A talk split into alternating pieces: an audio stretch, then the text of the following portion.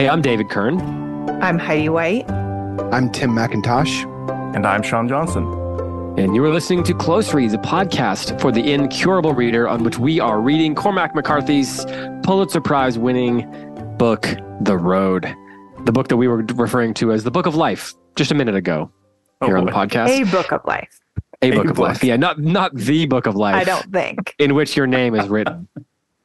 because you know what? There are no names. There are in this no book. names. No So- names are written in this book. No names are written in this book. Well, we are here to dig deep over the next three, four weeks, three weeks plus the Q and A, in the world of uh, of a post post apocalypse, um, of fathers and sons, and of um, discussion. uh, I'm guessing on the four levels of interpretation in medieval uh, literature. Uh, Tim, you're back. I'm back, David. I'm back. How how's it been? It's been good. My baby got baptized two weekends ago. Glory to God. Nice. It was a really wonderful moment. I've never, I was so excited about it. I was like, why am I so excited about my, I mean, you can guess the reasons why. Because of the Um, actual book of life. It turns out. Right. Uh, so anyway, I don't know if they have any other big news That's a aside big one. from that. That's a big one. That's a one. good one. Yeah. How's your wife? Oh, actually, I do have one other big one, and it involves the three of you and me. Nah. Nah. Okay. This week, by the time this comes out, this week, Oh. we will drop on another podcast Mm. called The Plays the Thing, Mm. the last episode of the entirety of Shakespeare's canon. Amazing. The Plays the Thing It's huge. we it all started here with this group and so you guys came back and we had a little reunion and a discussion over king john and that will drop next week and that means that we will have done all of the works of william shakespeare all of hmm. shakespeare's plays It's a big accomplishment. so accomplishment. that's kind of a big moment Yeah, it That's a big Yep. deal. That's so That was It's an honor to be a part of it too. Yeah, it was fun to record. it was really fun to record I hope that our listeners will go listen to it. Tim, I have a confession to make. tell me I Shakespeare cheated on you. I just did a podcast with the classical mind on Julius Caesar. So I talked about Ow. Shakespeare on a podcast with somebody other than you. I'm sorry to be telling you this in such a public Dare. setting. It's embarrassing. Is Shakespeare cheated? Um, hyphenated in this case. yes. Yes. Yeah. You you. Shakespeare cheated. So Yeah. Tim, so I had a funny experience, Shakespeare related. There's a, speaking of hyphens uh, with with my kids last night. We're planning to go up to Wisconsin in the fall, and we're going to go see some Yeah. family and do some things like that. It's going to be a boys' trip. I'm taking my boys. The girls are staying home. So the, my kids are getting really into football. This will I will connect this in just a minute. They're getting really into football. We'll see. and uh, thanks, Sean. And they really want to go to see a Packers game. Packers Oh, are our team. They want to go to Lambeau Field. It's not cheap to go to Lambeau Field. My grandma can knows she knows some people. Uh-huh. She can help us get tickets, but it's not cheap Lambos are never cheap. Lambos are, are never cheap. So then I said, "All right, you guys, I'm paying for everything else. You got to incentivize them a little bit, right? You save up money. I'll pay for everything else in this trip, but you got to buy. You got to save up money between now and like September, October, November to buy a ticket for the game. So Oh, they're trying nice. to now they're trying to come up with all kinds of ways to to make money and save money and still be able to somehow spend money. Right? It's tricky for a kid with Uh, uh, extremely limited income. You know, Pokemon cards and football cards, and then also saving money. It doesn't jive real well. not no. the same price point Right? It's yeah, it's it's tricky. So I told them this is where it connects, John. I told them Here we go. if you read 50 books this year, I'll give you 50 bucks. Right? Wow. So really, if you think about it, not that great. The value's not great there, right? no, a book, a buck, book. a book. Yeah. But also, they had to read 50 books anyway. So I'm going to assign a bunch of books to them for school and all that anyway. So now they're Sure. getting doing their they're getting their cake and they're eating it too, if you ask me. And uh, so last night I walk into the room and Coulter goes, my he's 12. He goes, "Okay, Dad, if I read all of Shakespeare's plays, will those count as individual books?" And I looked at him. I said, "Yes, I, I will count individual Shakespeare plays as individual books. So yes, if you read King John and you read Timon of Athens and so forth, then I will give you a dollar for each Shakespeare play you read." And he goes, "What's Timon of Athens?" Yeah, And I said, Yeah. yeah, I know. it's a good right? question. so then he so then he picks up you know the, the charles and mary lamb book of the stories of of the place and he goes Mhm. how about this if i read this will that count as one dollar for each play And what did you say? I'm curious. What did you say? i said no Uh huh.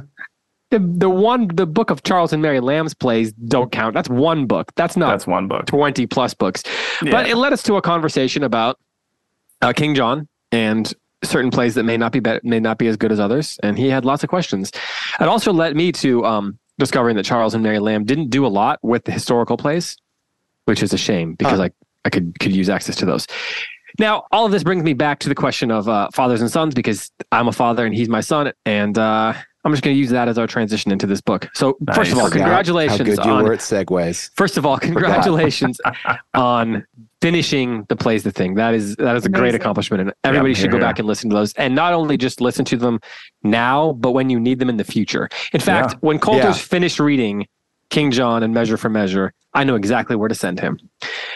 There you go. Tim will pay him a dollar per episode that he listens. Yeah, to. Yeah, that's right. every- he's going to be going to that game be- before we know it. Um, so, Tim, it's so great to have you back. You were going to say a minute ago something about you're back for what? You- You were. It was on the tip of your tongue, and then the conversation A book shifted. that I love almost without measure. I love this book so much. I had to stop myself from finishing it like on the first night that I opened it up again. I can't express how much So- I love this book. One question I want you to have in the back of your head is whether the reading of it this time has changed now that you have a daughter, and it's not. She's not Right. terribly old yet, but nonetheless, and she's not a son, but Yeah. nonetheless, you're a parent, and that I want to know if that how that has impacted your reading. And Heidi, you are not a father, True. but you are a parent, and so I'm sure it still uh, can can impact your reading of it. It's universal. Right? Yeah. Um, this is a book that came out in 2006, I believe. It won the 2007 Pulitzer Prize. It also won the James Tait Black Memorial Prize for Fiction in 2006. Was then adapted into a 2009 movie by John Hill, directed by John Hillcoat. For those who don't don't know or are, are choosing not to read this book, but are going to listen to the conversations, which I hear tell there are some people who are going to do that. This is a book that tells the story of a a father and a, and a son as they journey across a landscape that has been destroyed by um, an unspecified sort of post-apocalyptic. What's the best word, Sean? Cataclysm. How about that? Cataclysm. Uh, yeah, The- I like the, it. Uh, industrial civilization. Everything is is destructified. There's not a lot not a lot going on. People are hunting each other down, and in some cases, eating each other. It's it's a rather um it's a rather bleak scenario. Yeah. Tim, here's the simple question. Without encroaching on the conversations we're going to have about Yeah. all the themes and everything, in a couple of sentences, why do you love this book to the degree that you do? And also, do you love it more than King I John or definitely less? love it more than King John. Sorry, King So you're John. saying Cormac McCarthy is better than Shakespeare? I, I Gotcha. love this book because I love how Cormac McCarthy, McCarthy writes.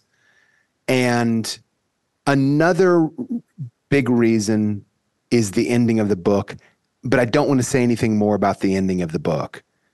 Those are two hmm. really quick answers. Hmm. I could come up with a dozen pretty quickly if I needed to, but I'll leave it at those two. Sean, you've read this book how many times now? I think this is my fourth time reading the book. Okay. book. Okay. Yeah, I and read it. I read it right after it came out, Mhm. and then Same. and then I didn't read it again until I had kids, which was a, a, a few years after that. Um, and you've subsequently gone back to it multiple times. but uh, yeah, I have, and uh, I I love it too. It's great. And Heidi, what's your experience with this book? So this is my first time reading it. I started to read it a while ago Mhm. and I gave up on it because I was so scared. Yeah. Understandable. Yeah. What do you mean? I was scared of what would happen to the boy and I didn't Okay. want to know because I know Cormac McCarthy and I was like, I know He's he's, a cruel mean. one, And so Mr. McCarthy. I'm right. The fear scared. of the fear of like terrible violence occurring it lurks To around someone you love. page. I think. Yeah. Yeah. Yeah.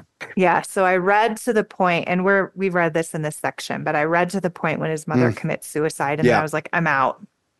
Um, but then I oh, and then I looked it up on Wikipedia to make sure the Ah. boy was okay, and then I was determined not to read it after I read some of that. And then I, but now I read it and I read it just this week and I love it. I really, I really loved it. So, So this is the for first all time of you the have listeners who finished. are not sure, yes, the first time I finished. Yeah, For all the listeners who are not sure whether or not to read this book, read it. Yeah, you said a minute ago that you like the way Yeah. Cormac McCarthy writes.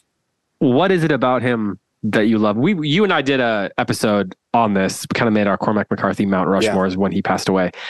Was that a year ago or so? Um, so people can go back and listen to that. But if you could do it, kind of a brief summary of what you think he's best at as a writer, um, we, you know, that might be a good entryway into this conversation. Could I read a paragraph that kind of captures what I think he's one of the Of things that he's so good at? I'm going to step past. I think he's a master of dialogue. Like I think he captures vernacular w- w- as well as anybody I've ever read. Like Mark Twain is a great capturer of vernacular, and I think Faulkner also, and I think McCarthy belongs in them. So this is from the first page. What I'm going to read. I, There's a, I agree um, with that. there's a dream sequence on the first page and our main two characters are the father and the son and the father has a dream of stepping into this cave and i'm just going to read starting with like pilgrims in a fable swallowed up and lost among the inward parts of some granitic beast deep stone flues where the water dripped and sang tolling in the silence, the minutes of an earth and the hours and the days of it and the years without cease, until they stood in a great stone room where lay a black and ancient lake, and on the far shore a creature that raised its dripping mouth from the rimside rimstone pool and stared into the light with eyes dead white and sightless as the eggs of spiders. It swung its head low over the water as if to take the scent of what it could not see. Crouching there, pale and naked and translucent, its alabaster bones cast up in shadows on the rock behind it, its bowels, its beating heart, the brain that pulsed in a dull glass bell. It swung its head from side to side and then gave out lo- a low moan and turned and lurched away and loped soundlessly into the dark. I love that and it's like it's a very McCarthy-esque passage. Like, what is the word granitic? A granitic beast? Some granitic beast? I, does that mean like related to granite? I don't know because I don't have the 19th, 18th century like dictionary that McCarthy seems to pull about a tenth of his He's using the original Roget's thesaurus yeah, or that's what he does. He has this really um, ancient vocabulary. In every paragraph, I will find somewhere and I'm like, I've got a decent vocabulary. Never heard that one. Never heard that one. Never Yeah. heard that one. But it contributes to a really distinct and I think beautiful style. That was a particularly dark passage of a particularly dark book. So I don't want that to be rec- representative of the whole book. Um, but that just as a representative of his style, I think is lovely. I can like the metaphor of eyes like dead spider eggs. Like, wow. I can I can absolutely see it. I can see that. And I think he's wonderful at writing in a prose that is brightly suggestively visual. He almost writes with like a um with a movie maker's eyes. Heidi, there's a there's a um a common thing that's mentioned about McCarthy's prose where it, it'll call it things like spare, or it will call it like you know Hemingway esque or different things like that. Um, do you see? Do you agree with that assessment of his writing? Like, would you use those words? It's like so. There's like even in the, review with its spare prose, McCarthy's post-apocalyptic Odyssey from 2006 managed to be both harrowing and heartbreaking. That's from a Entertainment Weekly's book review thing back in when they made a list of the best books of the century. Is that how you would describe it? Uh, I think in this book, yes, it's different in some of his other books. I, no Country for Old Men is different. All the Pretty Horses, which we read on the show, is very different than that. Um, you could tell it's Cormac McCarthy, but it doesn't have that kind of like punchy, almost like telegraphic style that this book does. But it works for this book, I think, beautifully. And I, am just going to read a couple sentences here. This is from page 117. Um, it no spoilers, I hope, Heidi. No, no, no, no, no. I mean, it's it's a spoiler in the sense that it's something that happens later in the book, but it's not going to surprise anybody. But pretty much what's happening right now. Uh, he carried him across the field, stopping to rest each fifty counted steps. When he got to the pines, he knelt and laid him in the gritty duff and covered him with the blankets and sat watching him. He looked like something out of a death camp, starved, exhausted, sick with fear, right? You can hear it's just like telegraphic. There's more sentence fragments in this book than there are in some of his others. He doesn't have the long kind of like Faulknerian um, circular sentences that kind of loop back upon itself that he does in All the Pretty Horses uh, and in the whole border crossing in the whole border trilogy.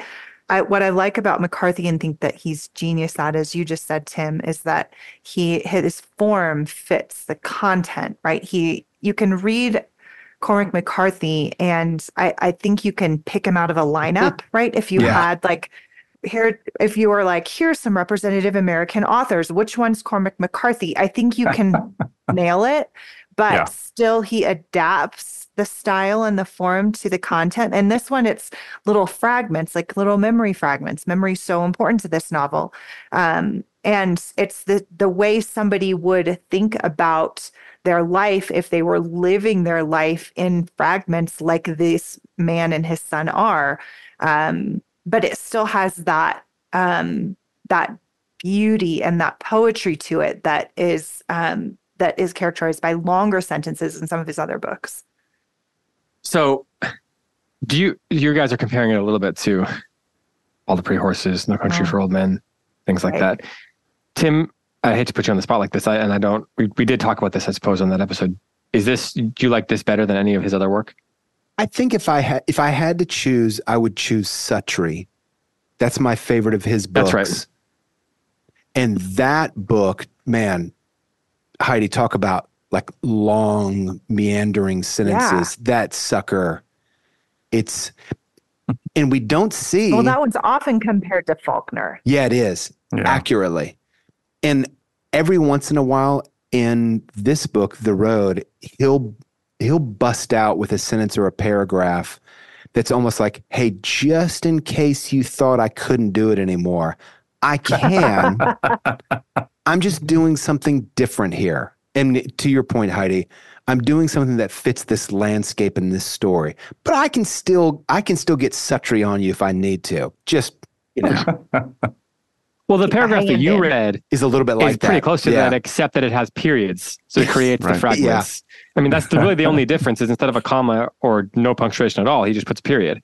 Yeah, because right. he doesn't yeah. introduce a new subject. So and and then that's a very different style, yeah, structural than what Heidi read, which is the Hemingway. There's a there's a there is that punchiness. Yeah, there's like subject predicate, right? And yeah, yeah, uh, kind of over and over, and and it's not monotonous, but it is fragmentary and direct. Yeah, yeah. He seems to bounce in and out of a that direct prose with a sort of impressionistic, mm-hmm. fragmentary style like and it bounces back and forth and that's one of the things that can make this book challenging. I'm convinced in fact that people don't read this book despite what heidi said because they're actually scared. I think people read books that that are difficult all the time. I'm convinced that people get stuck stuck in this book because of that bouncing back and forth that in, between impressionistic frag- fragmentary writing and the the directness of the, like the the of of actual like action writing, and I don't mean like mm-hmm. action scenes. Um, and I know like I I don't mean to like pick an argument with you there, Heidi. Like, like oh no, you weren't scared, Heidi. That's not oh, what I I'm mean, saying. I was, yeah, yeah.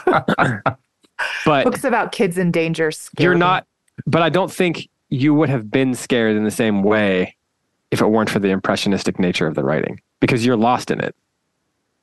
Yeah. So the style creates the fear, is what you're saying? Yeah, I think It it's a form the and function tension. thing. It's a Yeah. formal kind of choice on his part. Yeah, because you can't ever really get a grasp. You can't really grab onto anything. And a lot of like I have to, I- you know, I've read this book multiple times. I mean, still, I'm going back like this, this, the section that Tim read. I probably read it ten times to get a grasp of where the dream starts and where it Yeah. ends, and what's the what's the creature. Wait, what? You know, things that, and it just takes. You just don't have a lot of like individual scenes are hard to grasp onto, so you kind of have to wait for the impression of them to all kind of come together, almost like a pointillist painting. Totally. I, it's so funny that you bring Mhm, this up. I Galen is reading All the Pretty Horses. Like this is a major victory for me, by the way. I've wanted to read Cormac McCarthy for so long, great. but it's you know, I didn't want to push too hard, and also Yeah. my yeah, wife is exhausted. We've got a 10 and a half month old who still doesn't sleep Yeah, right. great. She's exhausted, but she's reading All the Pretty Horses, and every once in a while, she'll read me a sentence or a paragraph, and she'll be like. What does this mean? And I have to say, I kind of think that there, you sometimes less in the road, but more in all the pretty horses and Suttree, you kind of have to squint to see what he's saying. And you know what I mean? Mm, Like you have to be like, I don't really know, but I'm going to imaginatively go in the direction that I think he wants me to go. And I think nine times out of 10, you're going in the right direction. Yeah. Well, it's because they compound. Those experiences Yeah. compound over time. Yeah, so yeah, as like right. you get that you do that 10 times and eventually it starts to cohere into an image that you Right, can right, right, right, right. you can have an experience with. Should Heidi go ahead. What were you going to say? Yeah, I think that that's true. And I think that's why the title of this book is so brilliant. It's just The Road. Like it's just that. That's it's so simple. But I think that that anchors you from the very beginning. Like you begin the book knowing that this is a journey and that it's a forward journey, it's a narrative journey. Um and then I I think you kind of have to even know the title to read the first couple pages Mm. Because it doesn't tell you what's going on. So, like, I remember the first time I read it, I knew nothing about it and I didn't even finish it, but I knew from the beginning I'm reading about these people that are on a road.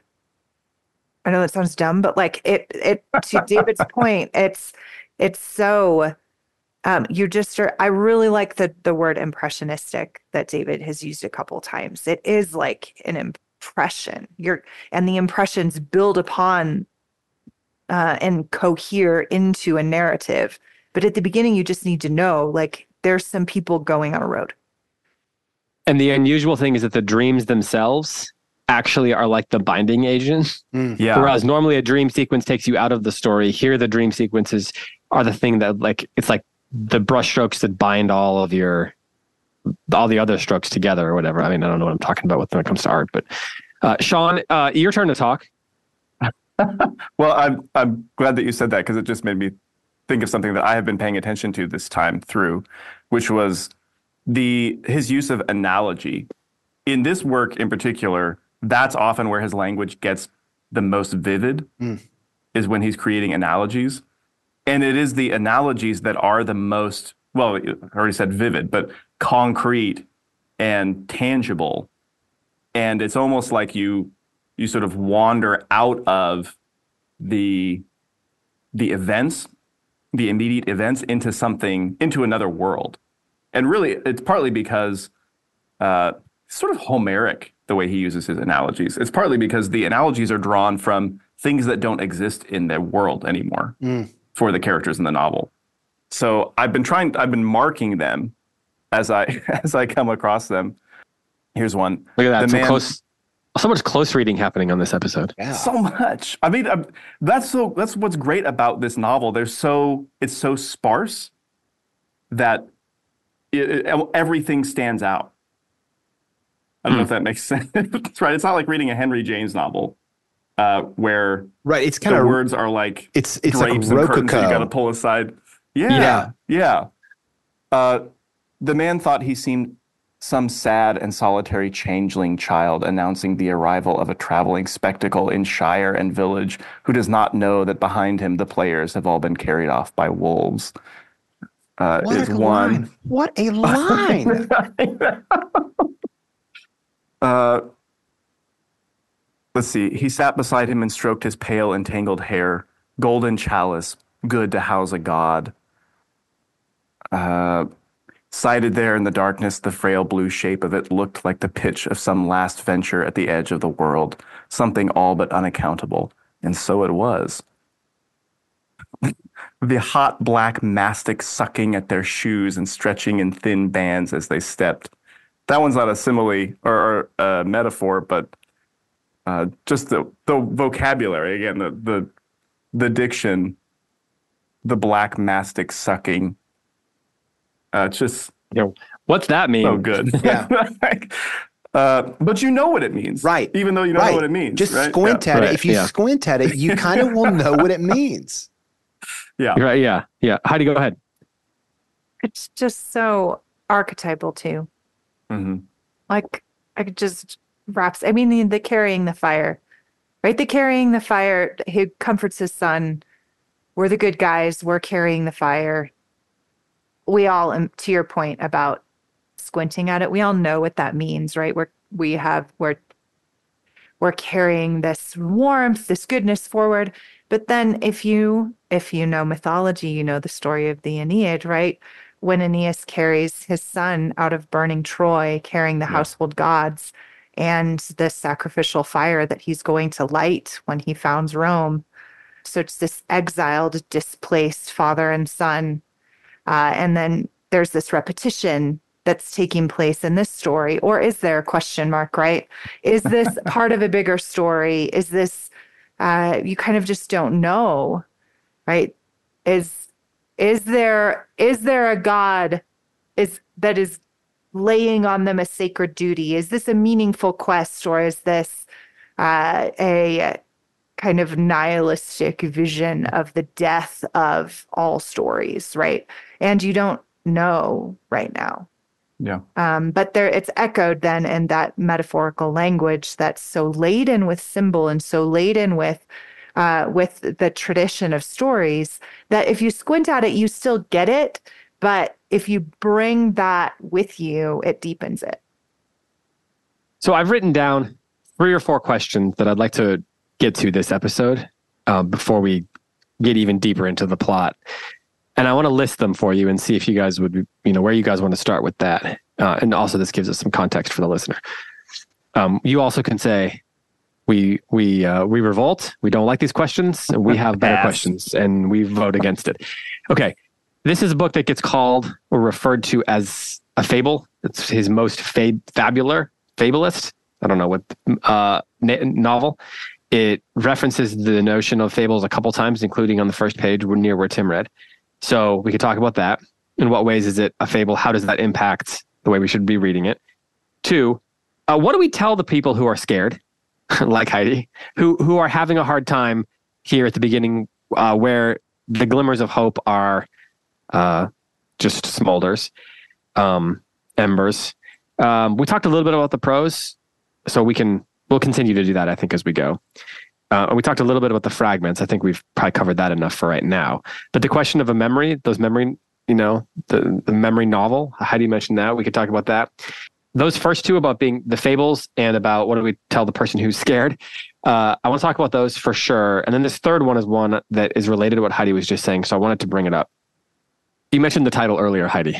The Road. It's simple. It's direct. It orients us. But the unusual thing about the title is that unlike most road books, uh, including the Odyssey, we don't know where our characters are going, and nor do we know where they're coming from. In fact, the book consistently obscures the notion of place. Even it, he, they'll travel long distances, and then he'll be like, "Yeah, I remember that. I was there when I was a kid." And then, like the next, like a month later, he'll recognize something else. And so it seems to be purposefully making it so we can't orient ourselves within any kind of place. There are no maps, right? And let alone there are no maps, literal maps, but there are also very few signposts for us to be able to figure out, okay, how far along in this journey are they? Um, and that there's a number of reasons for that. Do you think this is a book that could only work under those circumstances? Um, is it is is this a book that only succeeds to the degree that it succeeds by obscuring the where they're going and where they're coming from? Sean, what do you think about that? That's a fascinating question. that I think I think I have been thinking about. but you think you've maybe, been thinking about it. maybe from a different direction. So I was wondering, and uh, a, a close reader pointed out that the one name that we do see in the novel, there's a name. Do you remember what the name is? It's a proper name. No. We haven't met that person yet. No, no, no, no. Oh, well, yeah, well, I guess you're right. You're right. There's, there's a, there is a person that gets named, uh, but I'm thinking of uh, early in the novel. There's a reference to Rock City. Oh, Oh, right. right, and the right, bar right, top right. See Rock. City. Yes. See Rock City. Uh, and I did wonder about that this time through a real touch point to a real place. I mean, it, it, that doesn't locate them in Rock City, but it locates them in a region of the United States that that is particular. Uh, and I wondered this time around whether that was important. And we do know, I mean, spoiler alert, by the end of the novel, we have some idea lo- geographically of where they have been or where they're headed. Rock So City is just a granitic place. yeah, that's right. That granitic idea, uh, Rock City. Uh, so I don't know if it has to efface all particular locality in order to work, but I think it's at the same time it's a book about the effacing of all particular locality. Uh, right, the the places have been erased within the world of the novel. Uh, at one point, we've gotten here, right? At one point, they encounter his childhood home, Mhm. and and it's you Quickly. know, every sign of his life there, any life there, really has been erased, uh, and that is true of just about everywhere that they go. So I think that's important to the novel, but I don't know if that's the same as what you were asking about or the inverse of what you were asking about. I don't know either. Heidi, what do you think?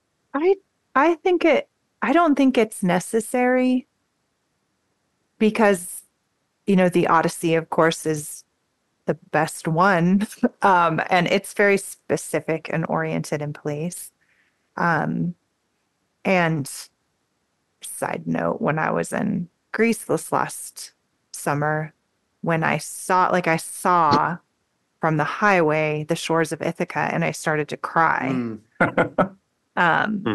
we didn't go there but Good i job. saw it like and i was so moved right because i feel like ithaca is my homeland because i love the odyssey so much and i like yearn with odysseus to return home um and and i yearn for ithaca in a way that i feel like in a, in a small sense i can't yearn for heaven because it's not specific Hmm. because it feels so imaginary right? And so I attach it to a story, attach it like to Ithaca or Narnia or right, like or um, you know, the Grey Havens, um, because the story gives me a framework and a and a, a descriptor that I can attach that kind of universal human longing to.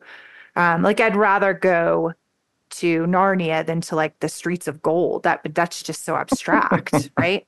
Um, so, and then of course heaven will be better than all of that.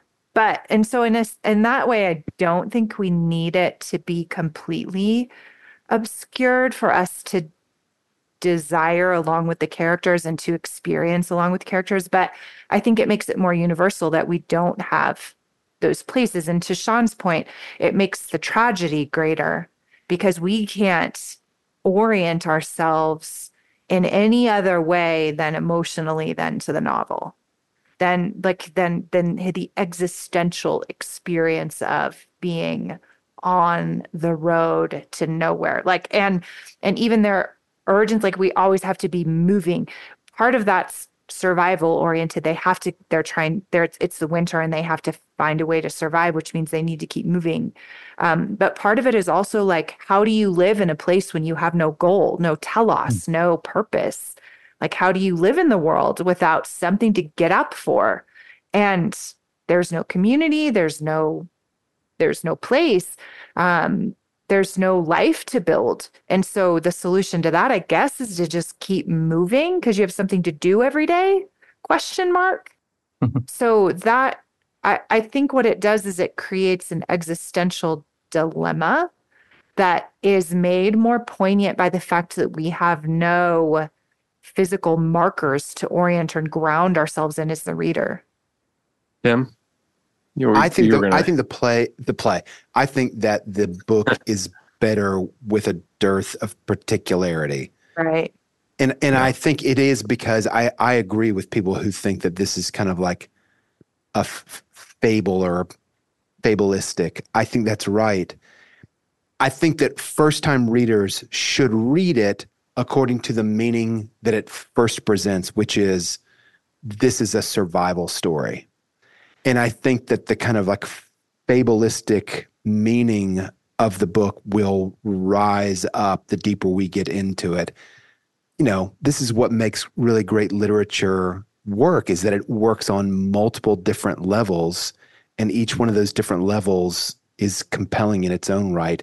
And I think just the survival story is riveting and hard to turn away, even though you kind of want to turn away at certain points, like page 86 or whatever it is. Like, oh, man, I do not want to go back. I don't want to go back to that place. Um, but anyway, I think the meaning arises because it does have less particularity to it. Should we talk about what to tell people who are who are scared, like Heidi? You, when you first read the book, did you feel that way, Tim? Oh yeah, there are a couple of scenes that are the as scary as anything I've ever read in any book. Um, Yeah. And we we read one of them in the reading that we did when they go into the house. The boy is very afraid, and the father's like, "We're we're in desperate situation here. We have to find food." And they find something that they do not want to find. It's terrifying. Like I I didn't want to read it at night. Like I'm a grown man. I'm a grown man. and I was like, I don't know that I can do this, you know, reading this at 10 p.m. at night. Tim, it's okay. T- Grown men can be scared too. Don't perpetuate the stigma. That's right. You're right. For me, Tim, don't perpetuate it. so, Sean, do I mean, do you do you feel the same way that Heidi did? Uh, was I also scared when I read it the first time? Yeah. Yes. Yeah. I mean, you- my are you- experience is, is like Tim's. Uh, the, that is the experience of the novel.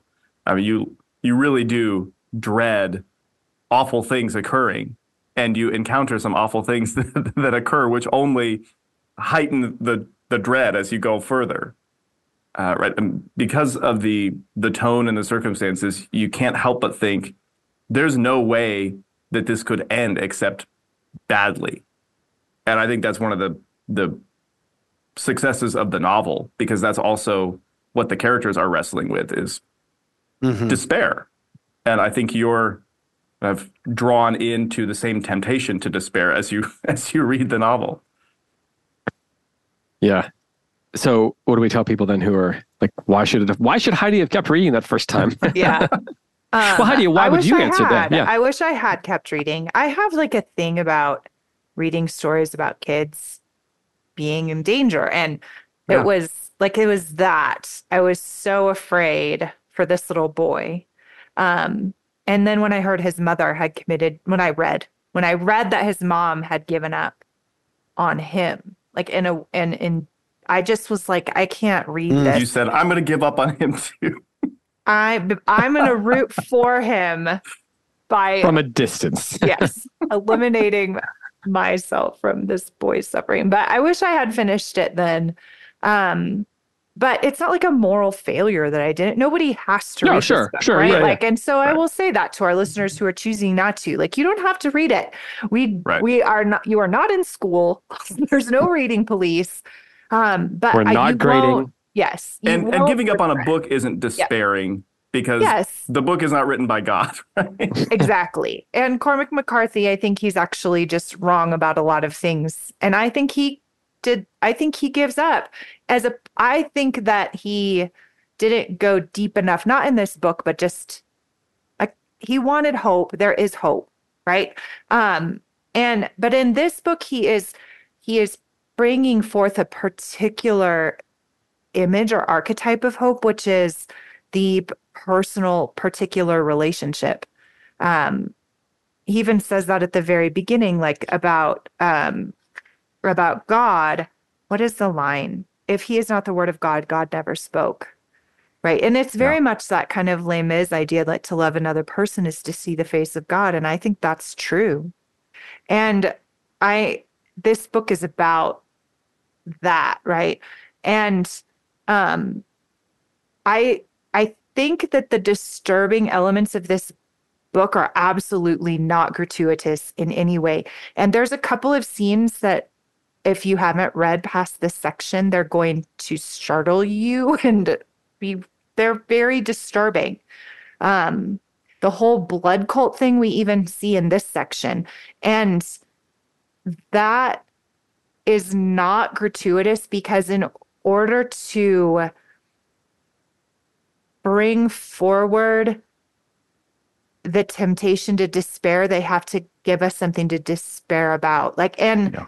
and and in a world that is tremendously dangerous. In many ways, this book is absolutely we, we keep talking about it being dark and, and it is dark, but it's this is how all of us would feel and it's very realistic given the situation that these people are in. Um and they're trying so hard to not give up and in in the face not only of starvation and exposure but of a very real and imminent peril uh, yeah. that raises the question of is life worth living in a world where such and such happens and so Cormac McCarthy had to give us a world that was perilous beyond something that we've ever encountered right now. And yeah, he's Flannery O'Connor. Yeah. I mean, he's drawing it in these big cartoon caricatures. What you're describing, Heidi, is not unlike A Day in the Life of Ivan Denisovich. The frame around that novel is it's a Siberian prison camp. There is no outside. There is no outside. We are locked into this system with Ivan Denisovich, and we're navigating life according to these rules. And I think that book succeeds incredibly because of the kind of compactness and relentlessness of the system that Ivan is in. And I think it applies in the same way here, the father and son are, there is no out.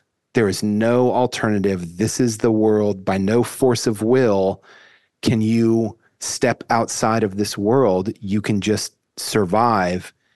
And I think it's, it's so compelling because the question that keeps getting put before the reader is, um, can you remain good in this situation? And I think Solzhenitsyn had an answer in Ivan in the def, in, in, a day in the life of Ivan Denisovich, and we're reading to see what McCarthy's answer is going to be in this book. There's an incredible passage on page 77. And I think the 74, 75, 76, 77 range are really essential pages to this book. But I'll just read. Um, it's after they've they've seen well they've they've killed they've killed a man. Um and uh he they he says he he rinsed the empty tin with water and gave it to the child to drink and that was that. I should have been more careful he said. The boy didn't answer.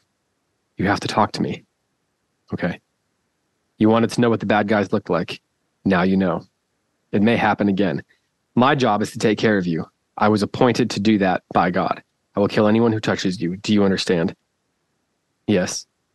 He sat there cowled in the blanket. After a while, he looked up. Mm.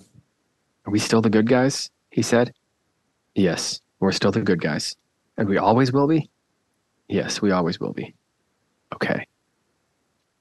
So, first of all, it gets to that idea of like vocation or calling that Heidi was mentioning a little bit ago. That part of what's the, the father's calling is like there's a hope in that. And he says, yeah, I was appointed by God to do that. Like it, that's not very nihilistic. That's right. of a statement to make. And I'll, and then he says, "I'll kill anyone who touches you." Like this calling by God to defend you, I will do to the to the ends of the earth. Um, and and the what's fascinating is that the boy then introduces the moral dilemma. The boy is the one who is concerned that killing someone to protect him will make them into the bad guys, that they won't maintain their goodness anymore. And I find that that dilemma that's introduced there through the eyes of the child and not the, the father doesn't seem to have a lot of uh, question of that. He doesn't, I mean, he doesn't want to kill the guy, but mostly he doesn't want to kill the guy because he doesn't want to make any noise. But he doesn't have any doubts as to whether of the justice of his cause. But the boy who's being protected does. And I find that very moving and fascinating. And right before that, go ahead, Tim. Go ahead. No, go ahead. Well, I was going to go in a slightly different direction. So let's stay where you are, David. That's okay. We can come back to what I. The next thing I'm going to say is we'll say it later. I read an article recently, um, and the title was something to the effect of "Why the Road is the best parenting book that's ever been read." And I was like, "Okay, I'm going to do your clickbait." And I read the article, and I was like, "This is actually a really great article." it was written by a woman whose family was in I think believe they were in Katrina, and so they were displaced. And she and her family like basically lived a life that was at least comparable to the life, as close as like maybe we might get to the characters in the road. And part of what she highlights is that when you're in that situation, desperate, desperate situation, you don't know where your next meal is going to come from. You don't know where your next drink of water is going to come from. You don't know if you're going to have a warm bed that night or not. You, as an adult, are constantly in this state of, well, am I going to do just whatever it takes and become the kind of person that will do whatever it takes? If I do that, my kids are watching and it communicates kind of everything about what I believe.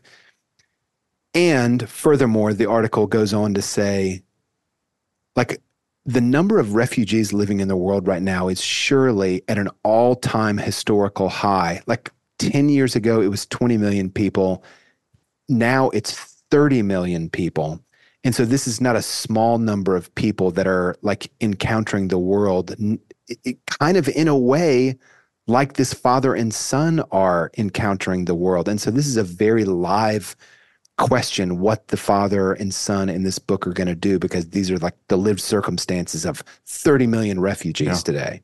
Well, this brings actually goes back to what I was going to say because Heidi brought up the the mother earlier, who we who you know as she put it, she leaves him, she abandons her son because she can't do it anymore, and that kind of raises the question what would you do?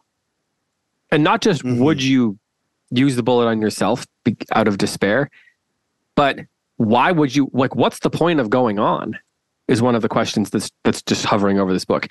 That's why there's nowhere to go to. Like there is no home to eventually that you're journeying to. You're just journeying to warmer stay weather. alive. right, you're trying to get south so that you don't die. But what do you what is what do you not dying for? I mean, right. the father's not dying for the son, but what is he keeping the son alive for too? You know, like what's mm. what beautiful, what beauty, what truth, what goodness is he is he taking his son to?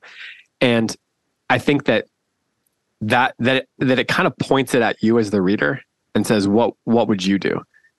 And so I personally I find a lot of hope in the in in this this book because despite all of that, he they just persevere. Like the perseverance is the hope. Now I know we get to the end of the book, and I think there's more to it. But even in this section here, the idea of persevering simply out of love or because because the notion of being alive actually matters, and that there's there's truth, goodness in that, truth, goodness, and beauty in that. I find that to be a hopeful concept that keeps me reading, you know, that keeps me going in a way that I don't think that shows up in say Blood Meridian I, I personally think Blood Meridian is a mm-hmm. superior yeah. novel, but I don't think that it's it's bleak. It's bleak in a way that this version doesn't have. And I can only imagine the degree to which having a son changed the way McCarthy thought about these stories. And he, you know, it said he was visiting somewhere, I think Santa Fe or something, El Paso maybe, with it, and his son was with him, and that's where the inspiration for the story came. And you know, he sat on it for a while as his son grew up, and then he wrote it in six weeks. And the figure of the son and the relationship that he had with his son informed what this story became, and that wasn't there in, in Blood Meridian. And I, I think that it's, um, I think that in that way, it's like pro- kind of profoundly hopeful, come what may. do you do you agree with that, Heidi? Like now that you've totally now that you did keep that. going, Yes, Okay. I completely agree with that. And I think that that's from the beginning that McCarthy is presenting a deeply transcendent moral order and that in in looking at his son he is he has a purpose to his life and the the two are different right they are they don't have names so therefore they're everybody right um and when you're not a particular person in a novel, you're every person. That's the way it is. Um, but they're different. Like the son is absorbing his father's ethical world, but he's also challenging it in this section, right? Why don't we help the boy? Why don't we help the man struck by lightning? He wants Yeah. to help. He wants to be moral. He continues to uh, orient his father uh, towards a moral order. Um, and the father is willing to do that for love of his son. And so, in that way, the son is saving the father just as the father is saving the son. Like it's this mutual, this symbiotic, salvific impulse in the two of them that binds them together and and and creates a bond that is good. And to your point, David, that's why the world has to be so bad in this. That's why we have to have the scenes that are coming. That's why we have to have the threats of violence. That's why we have to have the near starvation and exposure. And the fact that when they find a good place, they have to leave it, right? they can't build a life in any good place because they know that other people will come and then they will be in further danger. So their life is the road. It goes back to the title. Their life is the road. Um, and and and so they're not on a quest. They're not on a journey a home right? It's not a homecoming story. It's not a quest narrative. It is simply that they are living in a communal bond of love with one another in the face of darkness.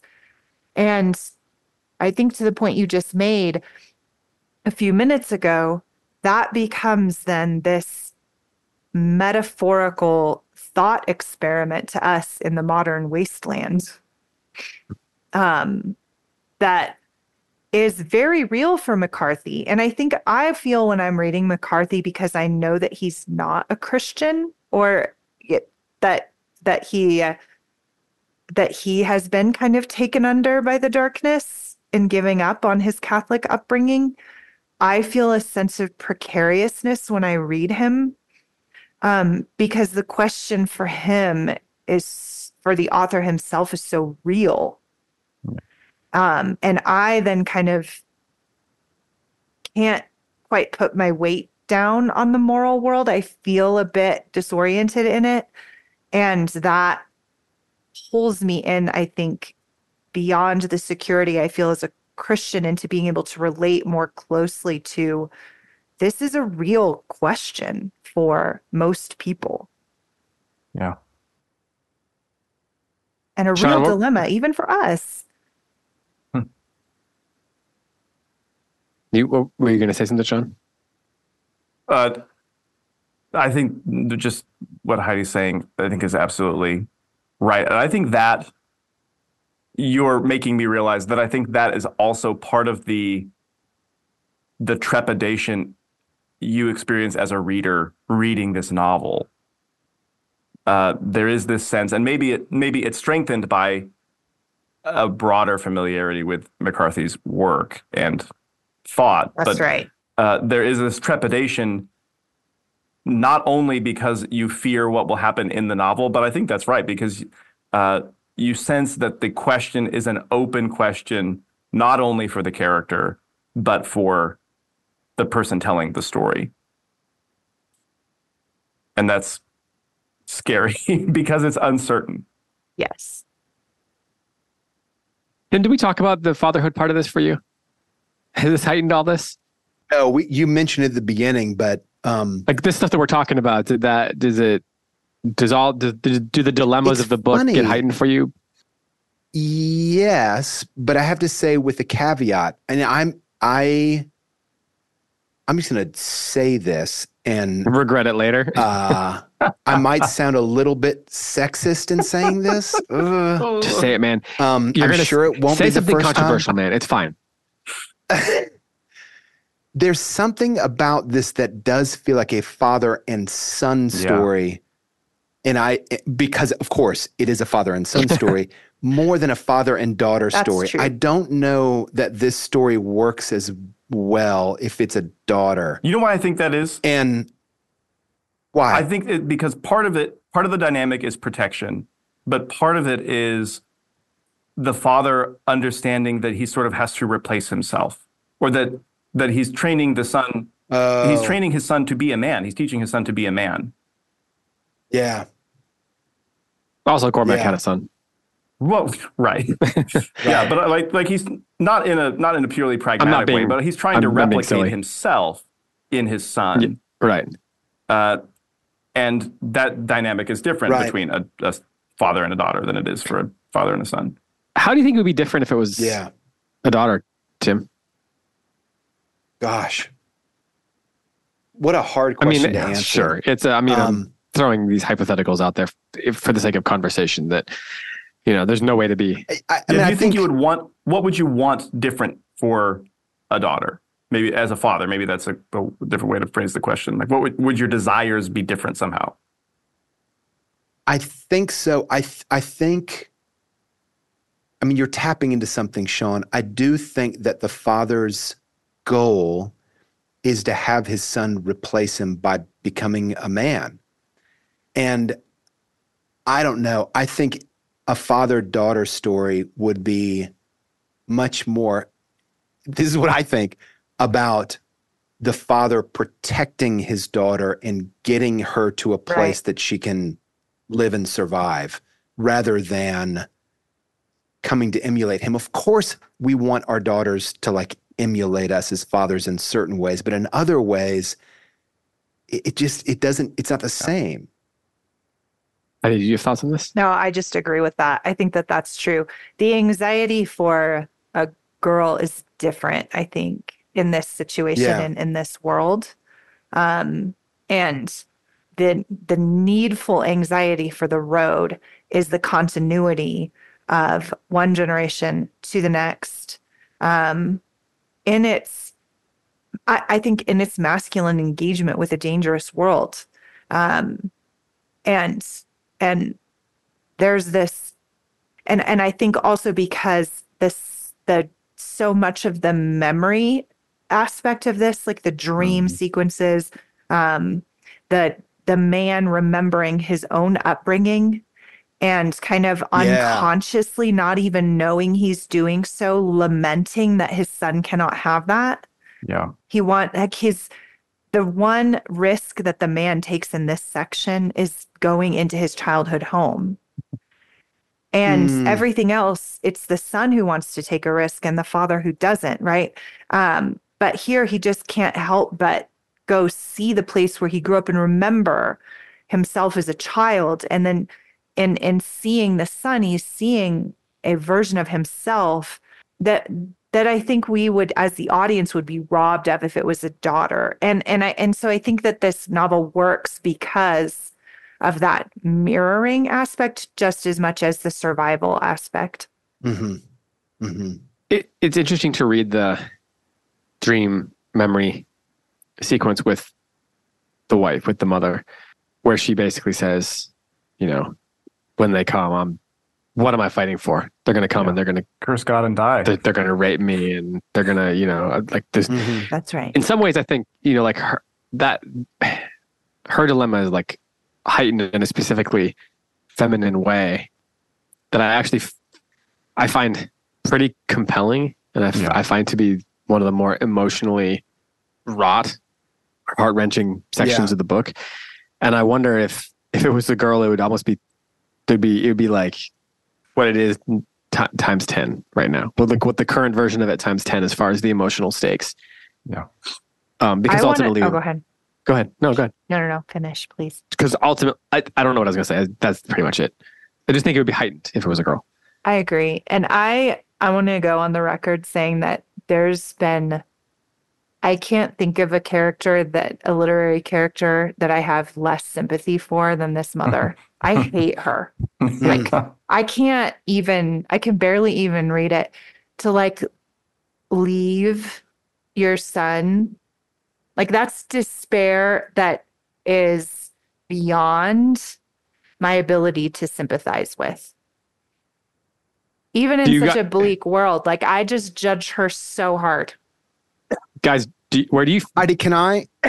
I just want to like present a counter case to Heidi. I'm completely sympathetic with you, Heidi. That's sure. my no, no, no. I get that. I, I I try to that put forward my failure as a reader whenever I can because we talk about reading all the time. So this is me being like, I can't enter that. Go ahead. part of the reason I have maybe with uh, David, maybe you said the same thing, m- some sympathy for the mother is that I do think that she she has almost a complete loss of agency because the world that is overtaking them is a it is a world that is dominated by the physical and nothing else. And i and i do think this is part of the reason I think also why it's a father and son and not a father and daughter story is because there I just wonder if there's a little bit more of a sense of physical agency just because of the brute facts that men tend to be stronger and bigger than women. You know what I mean? Yeah.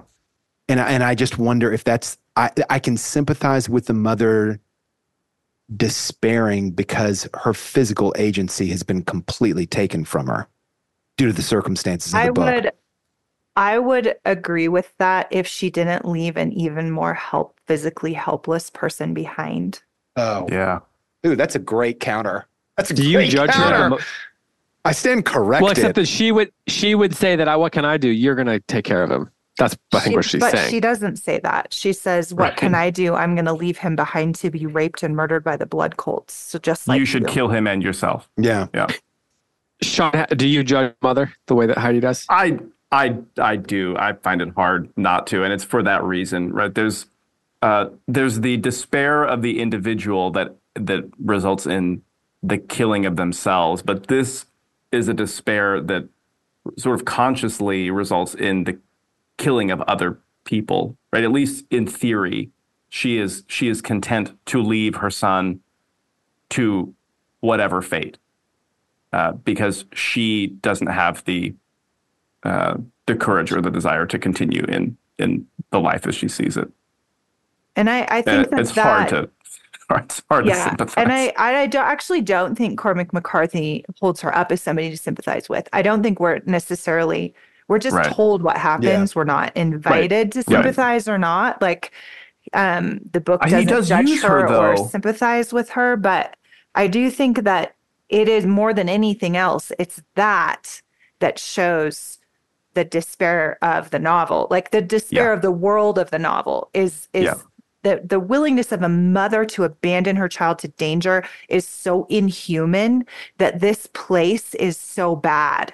And so that I think highlights the the heroism of the father um, and the enduring spirit of these of these of this this man and and his son um, and and so I think we need it. I, c- I think that that we need that to show how bad it is. um, but I just, it's just so hard for. It's just hard as a mom. Yeah. Like you guys talk about, like what's it like as a father with a son? I'm like, as a mom, there I can't even conceive of a situation in which this would even enter my head. Mm. I I yeah. I think if she does, if that's not there in the book, the emotional, like I'm just talking from a formal perspective, not like It I'm not saying raises you're the wrong. stakes so high. There- no, I agree with that. Go ahead. Well, I- I, don't know what you're about to say. Maybe I don't. that's what I was basically going to say. I, I, I actually ha- find this book to be, um, what I was going to say is too strong. I find this book to be emotionally inaccessible at times, which I know is not what everybody's experience is. And I think that I'm constantly uh, reaching for an antecedent for the emotion that it's trying to, like a precedent. I get antecedent's better for the emotion that it's trying to draw up within me. And I think at times it wears that too much on its sleeve in a way that I don't find in All the Pretty Horses and um, No Country. Um, but I think that the mud that that in the mother's choice, there is so much antecedent for the emotion that it's driving. And so when that happens, it raises the emotional stakes and the relationship, the, like the pitch of the relationship between them. It's not just that the world has fallen apart around them. It's not just that people have died around them. It's that their most beloved person has chosen to leave them. And so there is like a there's an emotional there's a depth of emotion and a and a it's created like a a bond between them. And I, I don't know how else to say I don't know how to say that in a way that's not doesn't sound like it I'm not saying it's a good thing that happened. I'm just saying from a storytelling perspective, It's effective. it's it's effective. Mhm, I Um, agree. and and I I do think you saw you talk about the idea that you can't conceive of that kind of a dis, of a despair. That works for for me. Now I'm not a mom, so Sure. there's a certain motherly. I'm not a father, but I I? love this book. So yeah, right. I, what that it works for me that you she has such a deep despair that I can't conceive of mercifully, and so I have sympathy for her in the sense that I can't conceive of the kind of the despair that would lead someone to do that. That's that's kind of the mm. only that's the only response I have to what you're saying. right. That I can't conceive of it of the degree too much the, the degree to which she was despairing, and so that in and of itself leads me to have a degree of sympathy, although no empathy. right. um, Yeah. So that would be my only response to what you're saying. Otherwise, I think you're onto it. Yeah, Um, I think that's fair. we should probably wrap this up here pretty soon. Um, do you, Tim? Do you want to talk about the the, the fabular, the fabulous na- uh, nature of this book at all? Like, what makes this a fable? Quickly, we can talk about that here for a minute. I think because the plot is so simple. I think because the father and son are very deliberately nameless, that we kind of are thrust into sort of thinking of them as every man, every son. Those are two things that come to my mind. I suppose the archetypes. Yeah. How do you, what, how else would you do? You, where else? Where else do you see the the fabu? What is the word? Fabulist, Fabular? What is it? I don't know. Fabulous? I bet it's Fable fabular. like. Fable like. It's fable like. Fabular. Yeah. Yeah. Fable like. That's right. Fable like we can be conv- we can know that we can use that properly. Um, I think Fabulous is not the word. when I think of a fable, I think of a, uh, I I think of of a simple kind of moral world, and I think that that's true here. I think that we have the opportunity to see good and evil in stark contrasts, um, and the uh, and the necessity of choosing the good. Um, when this man without his son, we see on the razor's edge he is, like he could go he could become um just another self-seeking vicious savage survivalist And he'd be good Um, at it.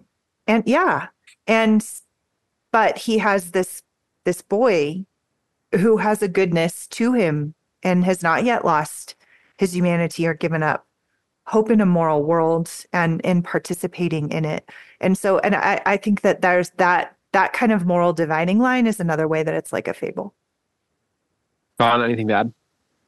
Nope. I think that's great. Sums it up. All right, let's do some final thoughts. Things we're looking forward to. You know, open ended. There was a different working title for this book during the writing of it. I will not reveal it during this podcast. That's what we call a cliffhanger. Next next week. Tune in next week as Tim reveals the alternate title for The Road. That's a granitic tease. That is. These boots were made for walking. cliffhanger. That's the new term for a cliffhanger. A granitic What if that was the other title? He was like, I just wanted to, like, it's such a downer of a book. I wanted to give it some pep. These boots were made for walking was the working title. That would be so great. Heidi, any guesses? No, I don't. And I don't have any final thoughts because I just wanted to end on that cliffhanger. Cliffhanger. Sean? Well, I feel some pressure from Heidi to also omit final thoughts for the sake No, of the you don't have to do that. You don't have to. You don't have to. It's okay. I can always go back to Tim and he can say it again. Okay. I, that's it. I don't. I don't have any final thoughts of my own free will, being of sound mind and body. I, I, I I'm yield my staying. final thoughts. I mean, suit yourself.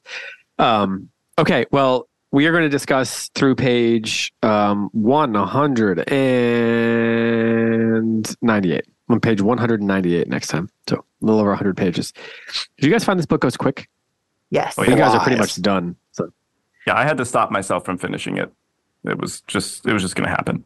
um, don't forget about all the great content over on Close Reads HQ. We are going through Kristin Lavransdatter right now. We have our mystery episodes.